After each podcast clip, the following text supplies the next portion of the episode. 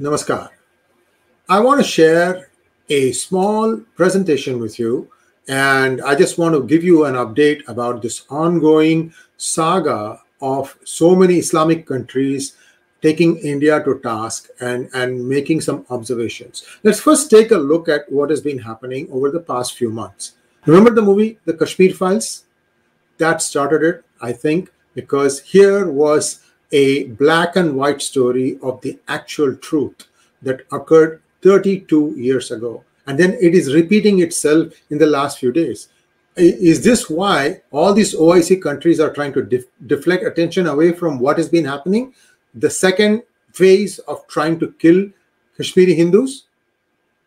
Who is behind all this? I can tell you who is behind it, but you all know the answer to this. But first, let us take a look at what has been happening as a fallout of the Kashmiri files. There's something very good that happened. I'm sure a lot of you would have uh, seen this, but I want to repeat it again here.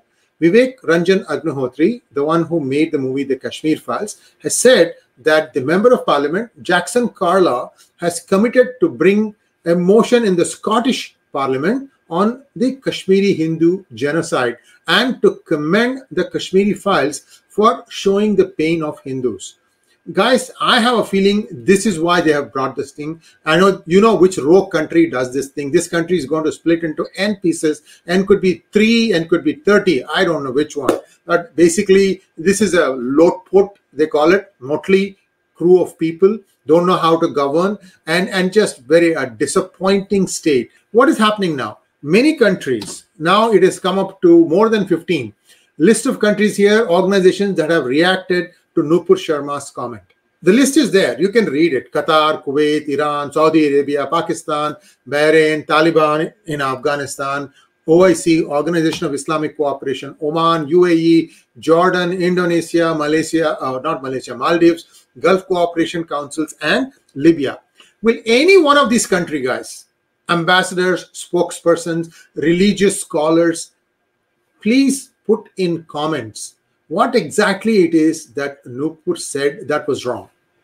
I want to understand, and I'm sure all our readers would like to understand. Many of you are capable of writing in good English because you all get your education in the West. There is one other thing that needs to happen. You know, this is a reaction to something else that was happening in the TV debates, and that was that many debaters were incorrectly passing derogatory comments to, as to the Murti of Lord Shiva. Shivaling. Now, this is something that many Hindus also were not really sure of, but now a lot of things have been clarified, and we have to really understand what Sanatana Dharma is to understand why the Murti is portrayed that way. It's a source of energy. Look at a nuclear reactor. How does it look like?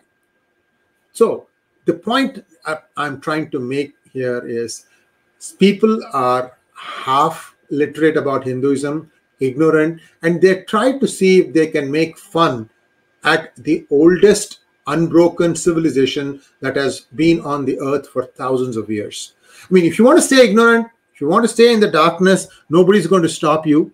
But you at least watch some of the PGurus videos where we have tried to explain the significance of many of the symbols and the murtis used in Hinduism.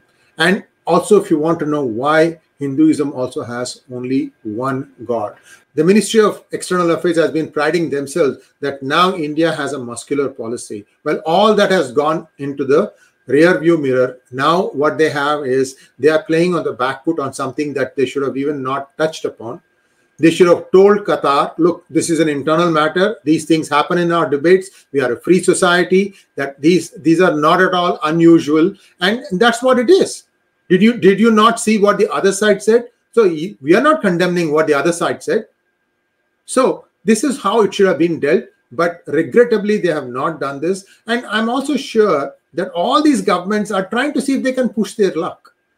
At the end of the day, when hard business comes, I don't think India is going to yield an inch in anything. But at the same time, they also need to know that if India decides to or if Indians decide to start boycotting some of their services, for instance, Qatar Airlines, uh, Etihad, uh, Emirates, all these airlines, they carry bulk of the passengers from Dubai to Europe uh, to United States. That is one of their longest, most profitable routes.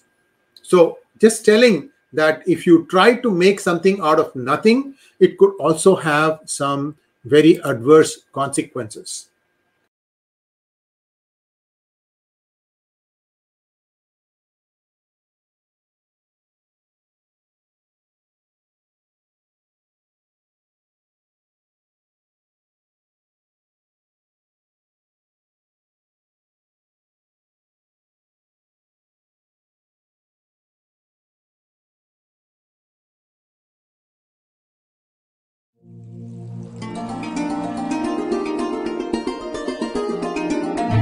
Thank you.